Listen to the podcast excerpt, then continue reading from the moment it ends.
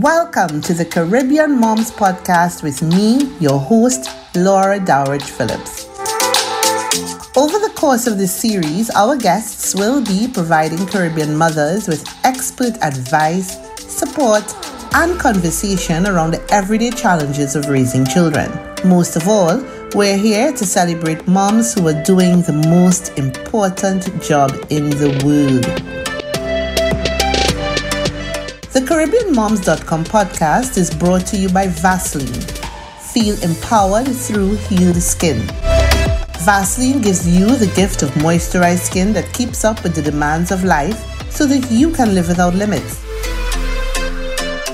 In this first episode, we will discuss parenting styles, and I'm very pleased to welcome clinical psychologist Isolda Ali Gent Garcia, Managing Director of IAG and Associates, to discuss this topic.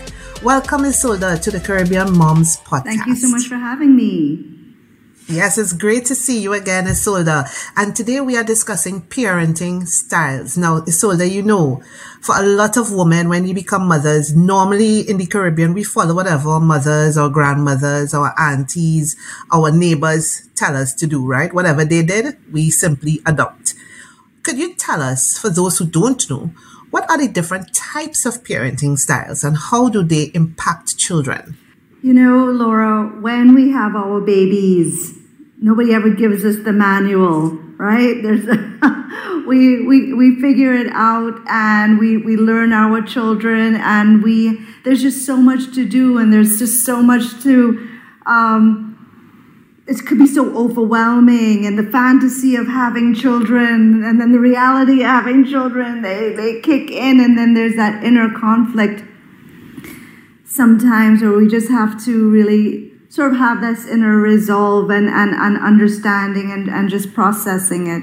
So there are there are generally i mean we could speak general terms uh, in terms of permissive parenting or or, or the authoritarian parenting the permissive parenting where um, it, it, it's kind of more of an almost an indulgent laissez-faire uh, parenting style where you just allow children just to be um, and and it's very warm and it's very loving and it's embracing uh, but that has its drawbacks as well because then we don't necessarily hit all of the milestones when it comes to accountability um, we, we rescue quite a bit instead of allowing kids to face the conflict situations and learn and build that inner fortitude, that resilience, build that mental toughness, which is so important for navigating life. Um, the, the, the other side to that would be the authoritarian, where we are very, very controlling um, do as I say. It's, it's harsh, it's punitive, really takes a toll on self esteem, can create this sense of insecurity, in a sense of low self esteem, dependency on the authority figure. Um, so that in itself, it's not as warm and loving, but certainly does not facilitate accountability either because you're also very dependent on on the the authority the parent form um, person form. And then of course and then we have the authoritative which is somewhere in between. So call it authoritative call it conscious parenting call it love and logic call it what you know. It comes down to yes. building that growth mindset and allowing your child to be who he or she is, to exploring who that is and accepting and validating the beauty of your child. So, Isolde, it really sounds as if when you become a parent, you have to be really very conscious of a lot of things. You have to think about who you want this child to be and, and, what what what kind of person you want to contribute to the world but that could be very difficult and overwhelming when you are when you are a new mother, when you've just given birth, when you're still struggling to figure out, okay, how to breastfeed or how to, how to feed my child, how to, to juggle having a child with my job and, you know, depending on the degree of support that you have at home, it, it, it requires a lot of forethinking about this child. Um, so, so what, you know, that could be pretty overwhelming for, for, for a parent, especially a new parent. Sure, sure. And you and you're just talking about present tense situations. right? We, we can we can talk forever on this uh, on on on our daily stressors whether we are working moms or we are stay at home moms no matter what we still have the responsibilities the coronavirus pandemic oh that was a game changer because um, there was so much more loading on women, so much more put on working moms. We had to sacrifice so much more, generally speaking, than our male counterparts, and in, in terms of our own career planning and our um, our progression, our development, our pers- many of us had to put our careers on the back burner to take care of children, to take up the slack with um, schooling, and we have still the echoes of the pandemic uh, still resonating. Uh, families were traumatized, children were traumatized, delayed um, learning the, the trajectory when it ca- came to learning expectations. I'm seeing a lot of that right now, Laura, in my own practice, and seeing children who are just hmm. generally quite bright, quite capable, but with these these learning gaps because children were out of school for so long in many of our different um, islands.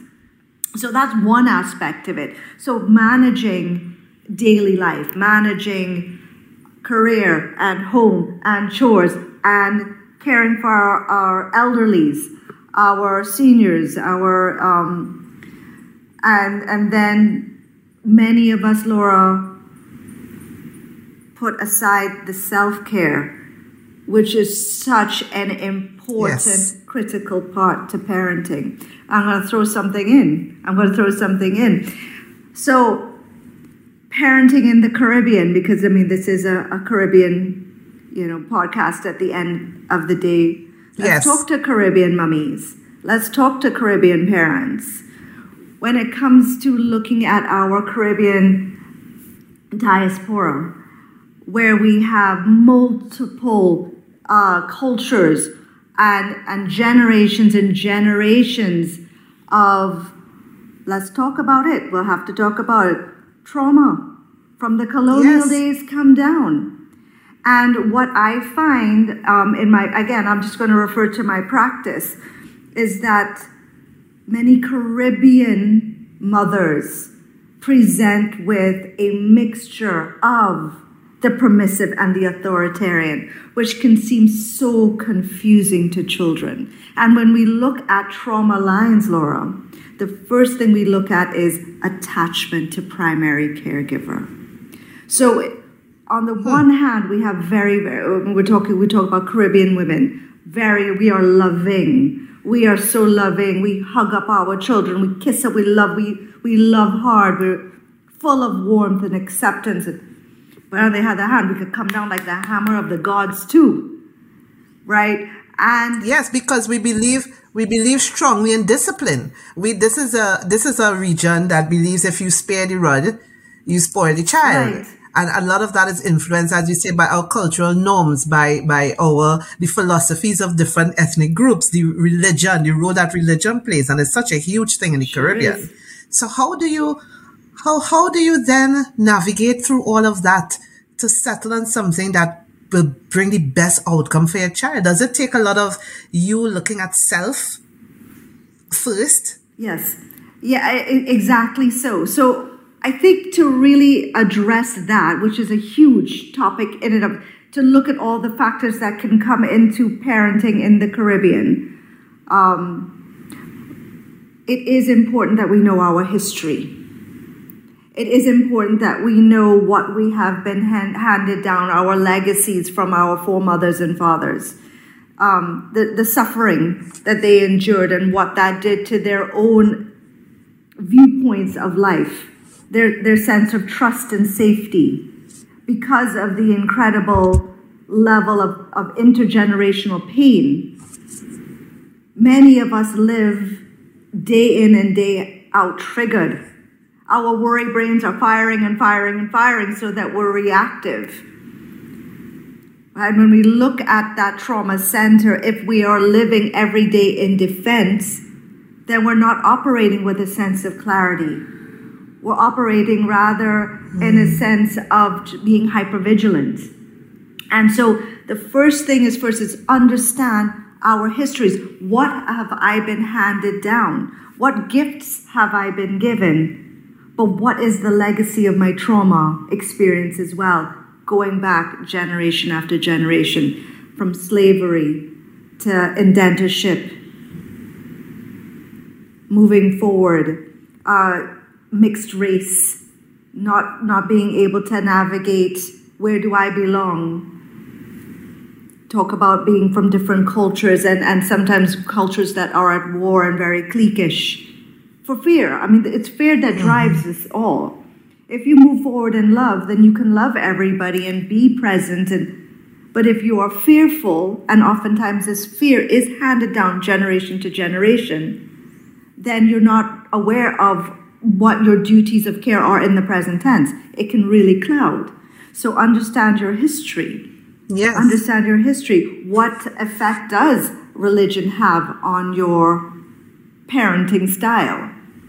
Do you see is is do you see your children embracing? You talked about babies. You talked about children, the different developmental stages of a child as they grow up the understanding that's another part of it. Understanding well what does this child need from me right now? A baby needs that understanding that trust that somebody will be able to take care of him or her.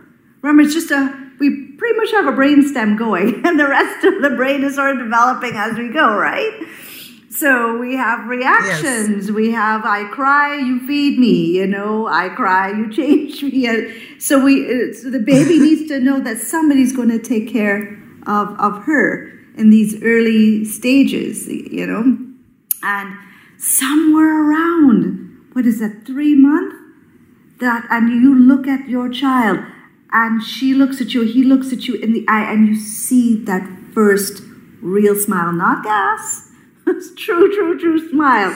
And there's the emotion, and there's that beautiful bond. And that's what you're looking for. And that's what generates that oxytocin and gets us all nicely bonded to one another. And it's, it goes from being urgent to being this beautiful love dynamic between you and your baby. And then yeah. the matter develops as we go along kicks in. Uh-huh. So you know, so the when when I had my first son, um, one of the one of the challenges I had was with my mother. Mm. She accused me of reading too much. Mm. She said, "You're reading too much. You're not listening to me." Um, so we fought about everything, how to put the baby to lie down. You know, she insisted, "Put him on his stomach." I'm like, "No, mommy. You know, research has shown that that leads to higher incidence of SIDS. I can't do that. She would tell me, put honey on the, on the, um, on the nipple of the bottle. So he would want take the bottle. I'm like, no, mommy, you can't give children under a year honey because it could be dangerous. Yes. You know, there were just all of these clashes all the time. So how, in, in, in, with, in context of everything that you're saying and, you know, being present and being aware and doing your research and understanding yourself, how now do you stay firm in what you choose to do when you have all this pressure coming from your mother, your grandmother, your, your auntie, your mother-in-law, your neighbor? You know, my mother-in-law used to say, all your modern day mothers, all you like to do this XYZ long time we would do you know, all these things. How do you stay firm? What advice you would give to those mothers who are, you know, they've reached that point you're talking about. They understand their family. They understand their history. They've done the work on themselves. They understand this beautiful child needs. This is what this child mm-hmm. needs. But then how do you, how do you manage that conflict with these people? At the end of the day, I, there is merit to what the wise ones say. You know, I, I think that it's important. Understand your love languages. I'm gonna yes, I'm gonna go into that. I'm gonna yeah, I think I, am gonna I'm gonna yes. sidestep and talk about our love languages. At the end of the day, why would a grandmother be so so so actively involved or be so very verbal over because she loves. So. Mm. As opposed to uh, this is what we call reframing laura as opposed to saying, well, you just want it your way and I have it my way. And I, so instead of, of take a breathe, breathe and understand, as I said before, that intergenerational conflict because a lot of their parenting was born out of surviving such strife.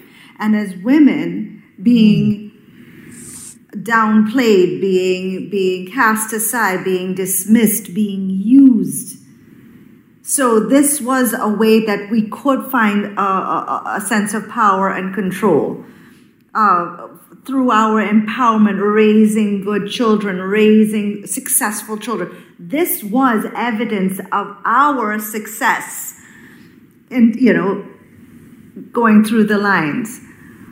But when we really look at it, strong parents know to allow children to find their path and when a child is mm. happy, a child is successful because she's doing what she is meant to do and living an authentic life, there will be success. Our jobs, our roles as parents is to allow that path to naturally occur. So, in dealing with our moms and our grannies and our aunties, we have to, to look at them through the eyes of love and understand mm. that their intentions are only to ensure the success and growth and strength of the generations coming aboard. So, if you understand the love logic in there, so you say, well, you know, gosh, thank you so much for that advice. I'm sure that it really did work. Tell me about your experiences. What was it like? And then you let them talk, get them talking about what it was like parenting in their day. Well, what, what were the hardships that you faced? What were the successes? What worked? What didn't work? Nowadays, this is my experience. This is what's working. This isn't work because parenting now, and this this generation of our kiddos, it's not like parenting before. Not even like parenting ten years ago. And I'll tell you, I know I'm harping on it, but the pandemic was a game changer. So, parenting this cohort of our beautiful Caribbean children is very different than what it used to look like even just a few years ago, 10 years ago. In what way? Um, a lot, lot more technology.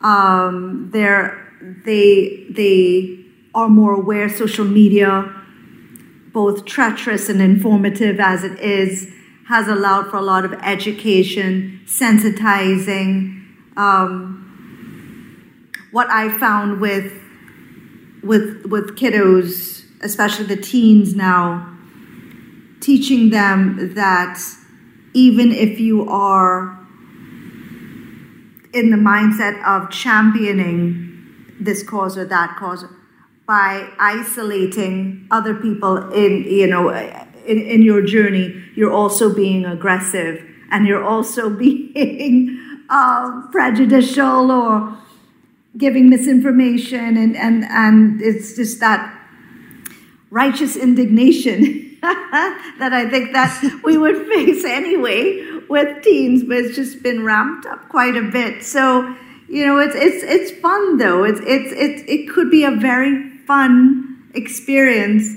once we try to take ego out of it and just really sit back and enjoy the beauty of our children, their strengths, their convictions, their notions, and say, okay, well, educate me, enlighten me, tell me what's happening. How does this feel to you? Because this feels very weird to me, but I want to know more. And that's the kind of language that we can use with our kids and with our parents as well. Tell me more, tell me more. Yes. And I've, I've found, Isola, that um, you know, as as as children, as you go through the different phases of parenting, um, the styles change, don't they? Because mm-hmm. you so you know, you say we we we we already in the Caribbean we use a mixture of parenting styles, but the, you find that the styles change. So when you have a baby, uh, you know, you can choose what kind of parenting you want to, you know, with that with that baby, but and but you're so involved when you have a baby, when you have a toddler, when you have a young child, you're so involved as a parent. But then I find as your children become, they go into the teenage years, the parenting style becomes a little less, it becomes a little more passive. Well, it depends. It um, depends. Um, so have you found that these, the styles change? I mean, when it, and I'm going to go back to the developmental milestones children need a certain amount of input when they're babies. They, you know, they need that immediate gratification, unconditional uh, response. Is that, that that's what babies need at the time? and They have they have urgent needs and so on. But as mm-hmm. they grow up, we have to encourage a certain level of independence so that they can do for themselves. So I wouldn't call it passive. I would say less hands on, but we must observe. Right. Teenagers, again, like the toddler years, are, are, are turbulent years because the body is going through rapid change, the brain is going through rapid change, the hormones are flaring, and their, their awareness is enhanced. Again, taking into consideration influences of social media, pop culture, friends, school, religion, uh, familial dynamics. So there's a lot coming at them at the time. So I wouldn't say that we're we should be passive. I think we should because I guess in my mind, passive means not as present. Our kids will always need us to be very, very present. But what form that takes would depend on the situation. So, say, for example, disappointment of not making um, not making it into the a club right? You wanted to be on the football team, mm. you went for tryouts, you've been practicing so, so, so hard, and you didn't get it. So, I mean, our first instinct is, you know, the mama bear. We want to jump in there, we want to if we could take the pain, we would take the pain. Of course, we would. We don't want to see them suffer. It hurts us worse than if we were suffering. So, but we can't. So you know, we were very reactive, and I, Laura, I've made my fair share of mistakes with my kiddos. So I know, I know that angst. I know that angst. But then there are consequences. Are okay. So can I call the coach and say, "Hey, hey, John, is it Isolde here? I see that you're coaching the say, oh gosh, well, you know." You know, Caribbean is who you know, and you know everybody knows somebody. We're only like at one degree of separation. Right? But if we do that. Yes, we all have been tempted oh, to do oh, that. but you know, I know his mummy. But you know, I think I know his his sister's best friend. I bet. Yes. We have to stop because then that's worry brain. That's our own worry brains. And we never ever lead with the worry brain, as tempted as it might be. Because amidst it all, Laura, it is those crisis situations that will teach our children to keep on keeping on, to persevere, huh. to develop their passion, to discover who they are, to build that resilience, to build that mental toughness. And that is needed for life. If we try to rob them of You know, that, that's funny.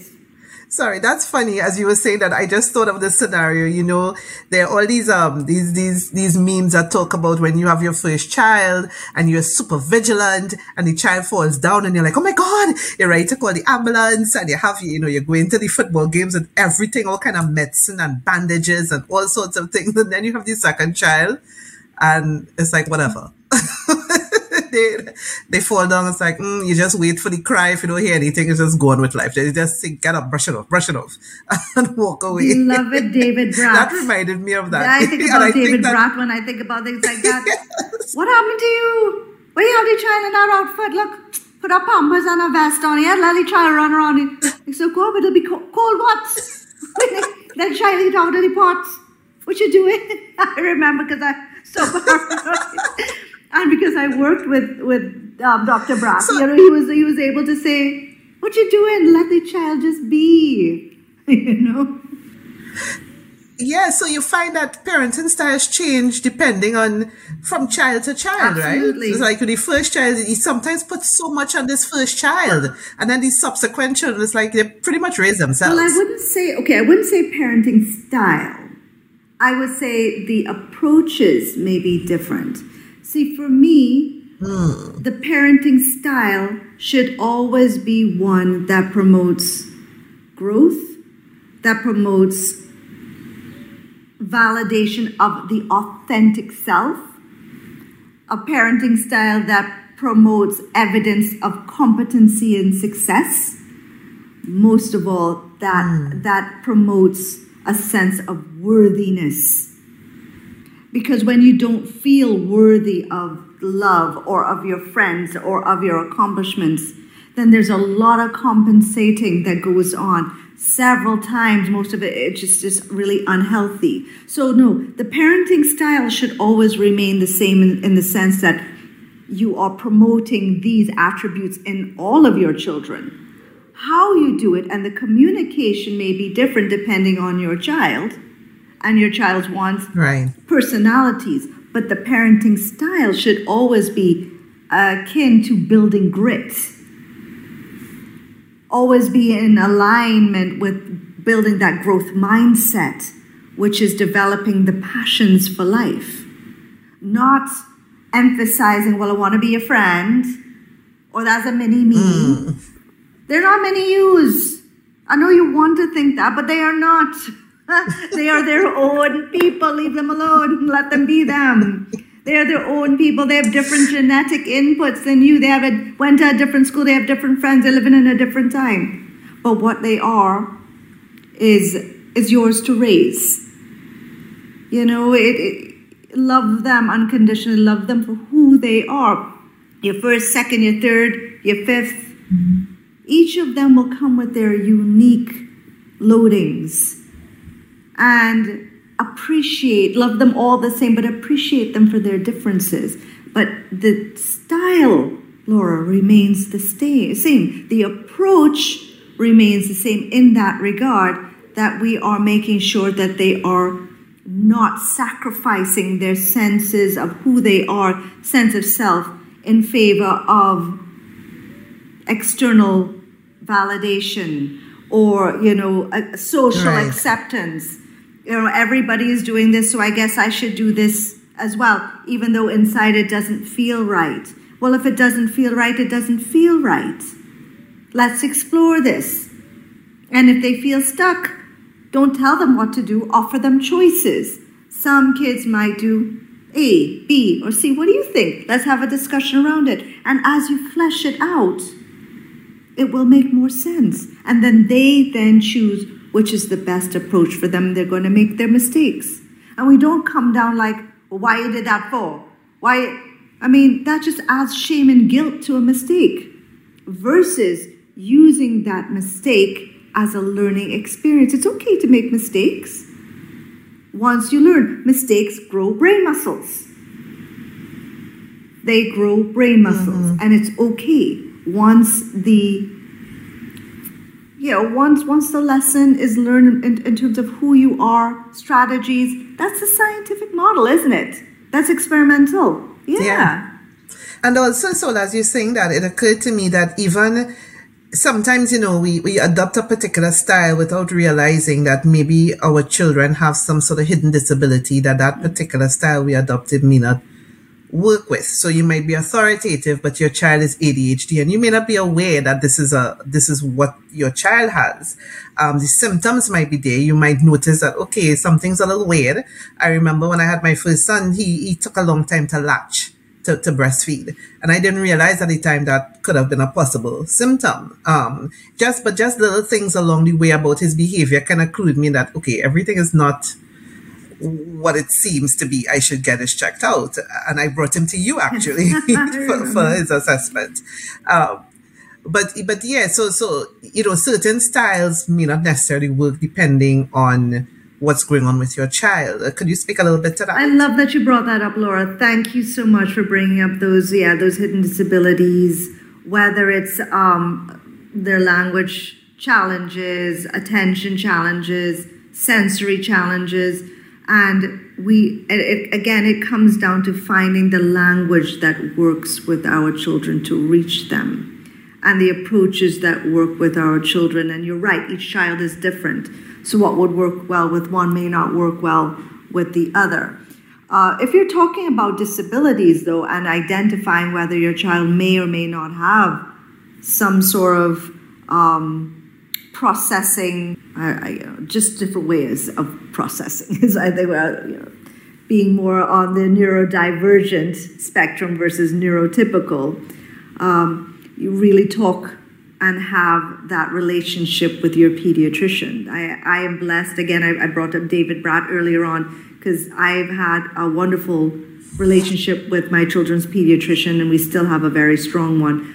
I also know many other pediatricians and doctors who I know, Dr. You know, here, uh, that talk to your doctors as well if you have concerns with regards to make, meeting developmental milestones and so on to, to make sure that talk to your preschool teachers you know what is the language looking like are the, are the milestones are is he or she engaging in interactive play uh, at the time, or do do you still see solitary play? So these are. It's really important to have that bond with your with your co-stakeholders, if you will, your doctors, your teachers, your mm-hmm. pediatricians, your relatives, people who are around other caregivers who can give you that insight and refer to um, the specialist who can help guide and support. Because yes that is important it is it is and, and language is really really really important so that they can connect to the world. Different types of language whether it's nonverbal or verbal reading cues understanding boundaries understanding um, why limits are put in place to how to form connections being part of the pack. These are all very very important. So if there's anything that can impede that connection, it can cause marked, marked and acute anxiety and distress for both parent and child. Yeah. Isolde, what do we need to do as a society to really impart this knowledge and education because okay let's face it this conversation we, we know there are certain sectors of society that will get it mm-hmm. right that we can help mm-hmm by having this conversation. But then there are others who, you know, they, they're not probably as educated, they're not as informed, they're caught up in the daily struggles of life, and that is, you know, they've they've focused on that. How do we impart this information? Do we need um, to make it, you know, do we need to have like make sure like all parents go through a parenting course when they when they have their babies? Do we need more checks? Checks on parents, on families, when children are, you know, when children, their children come into this world, how do we reach and impart this knowledge? Because I feel like this is such an important conversation. Um, and it's something that everybody could relate to because once you have a child, you know, you you you you you dropped into this this world that you may not be, you know, fully okra with. You're just going with the flow. How do we reach more people with this kind of information? I have to say that from on on my end, I am really really honored and privileged to be part of Childline. So for us, we have an amazing um, coordinator who organizes a lot of outreach to more of the rural areas, at least in Trinidad and Tobago. Um, and this is just one example of, of where the NGOs are super important in providing care and support and education. And because you're right, so many times, you know, parents, as as as much as they do love, uh, you know, you, you have basic safety needs that need to be met. So you have exhausted parents, you have exhausted mummies who say, you know what, I really would love to do all of this. I would love to read. I would, but I just don't have the time. I don't have the support. It's me and multiple children. I'm on my own. You know, whether you're single or both parents are working or you're together, but you're just both exhausted, depleted. Um, where do I find these resources? So I think the outreach outreach um, programs or services um, that are government um, initiated as well as the NGOs really need to work in tandem with each other because I don't think the government can do it all. That's why they need yeah. to have um, alliances with NGOs who will also help facilitate these programs and be able to reach families all over your country, all over the region, even. Um, but the education part of it is important.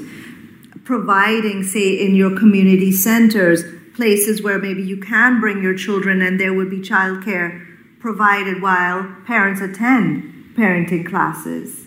Yes. Or even have the meal provided for parents and children. So that evening, mums and dads don't have to worry about cooking, don't have to worry about childcare. They have it all provided for you that day so that you can just be a parent. You can breathe and sit down and just get that that love and camaraderie and support from other parents as well, having parenting support groups where we've become we you know we've moved away from the village, Laura. We used to be so much more mm-hmm. of a mm-hmm. village. You know, growing up, you mean your, your aunties yes. and your uncles and your cousins and people in your neighborhood and used to come together. And we become so polarized. We have little islands now, even within our own Caribbean, which used to see that more in other countries, not so much here. But we, we just see people who are yes. so alone. But we cannot be alone. There has to be a support.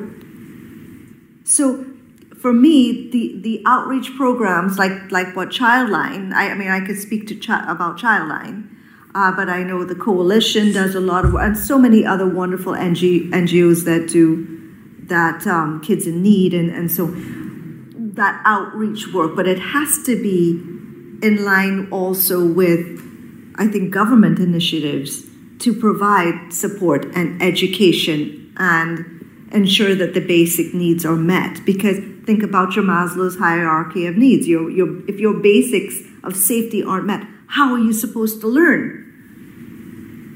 How are you supposed to mm-hmm. perceive, to produce, unless you're safe? Safety is key. So we have to for, provide those safe spaces, and we all need to do our parts.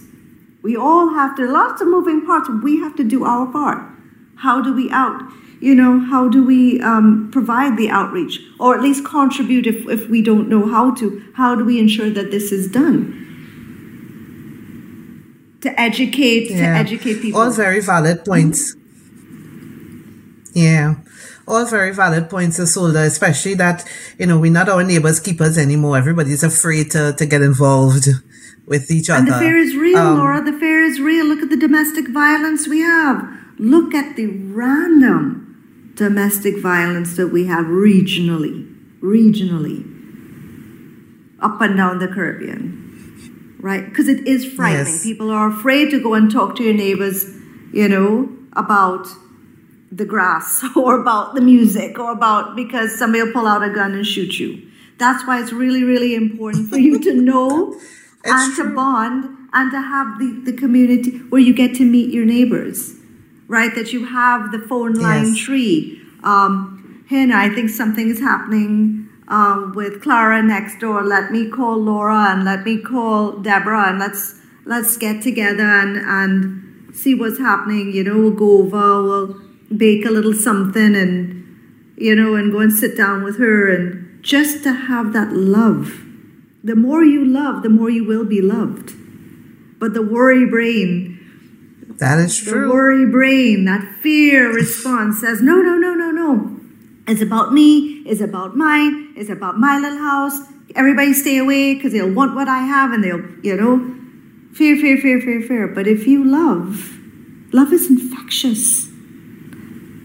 We have to remember to love. And that is a perfect note to end this discussion, Isolde. Um, but before we go, can you give us, our, our listeners, at least two to three key takeaways that they could use in their daily lives when it comes to this topic of parenting styles? Number one, to parent means that you have to take care of yourself. You have to make sure that you have the energy and that you have the res- inner resources so that you have resources to give those you love. That airplane, remember that airplane? You put on your oxygen mask first and then you put it on the child because it doesn't help if both of y'all pass out. Right? So, one, mums and dads, but, but women, we are so used to being taught that we sacrifice so that others will survive. It doesn't have to be that way. It shouldn't be that way. Take care of yourself so that you can go about the business of caring for others, number one. Number two, build that growth mindset in your children. It's not about controlling, and it's not, uh, not about being their best friend. It's about loving and seeing them and validating, letting them know that you see who they are and you see their successes and validating them as human mm-hmm. beings. Letting them see their worthiness, letting them see that they are competent to go out into the world letting them know it's okay to make mistake because mistakes are teaching moments. And number three, modeling the behaviors that you want to see your child emanate, display, carry on. So if you if you don't want your children to scream, hey, guess what? Don't shout at them. Right?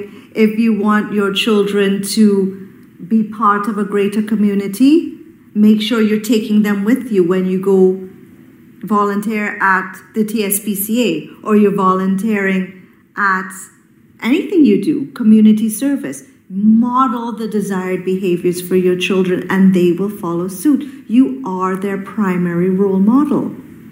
So it's no longer do as I say, not do as I do, because they're watching you and they're bright and they are perceptive. So model it. All things in moderation. Thank you so much for your wisdom, your expertise, your advice, uh, your information. This was very informative. Again, we so definitely will have you back again on the Caribbean Moms podcast. So thank you so much for being here as our guest. The CaribbeanMoms.com podcast is brought to you by Vaseline. Feel empowered through healed skin. Vaseline gives you the gift of moisturized skin that keeps up with the demands of life so that you can live without limits. This podcast was produced by CaribbeanMoms.com. Subscribe now for more episodes in our series.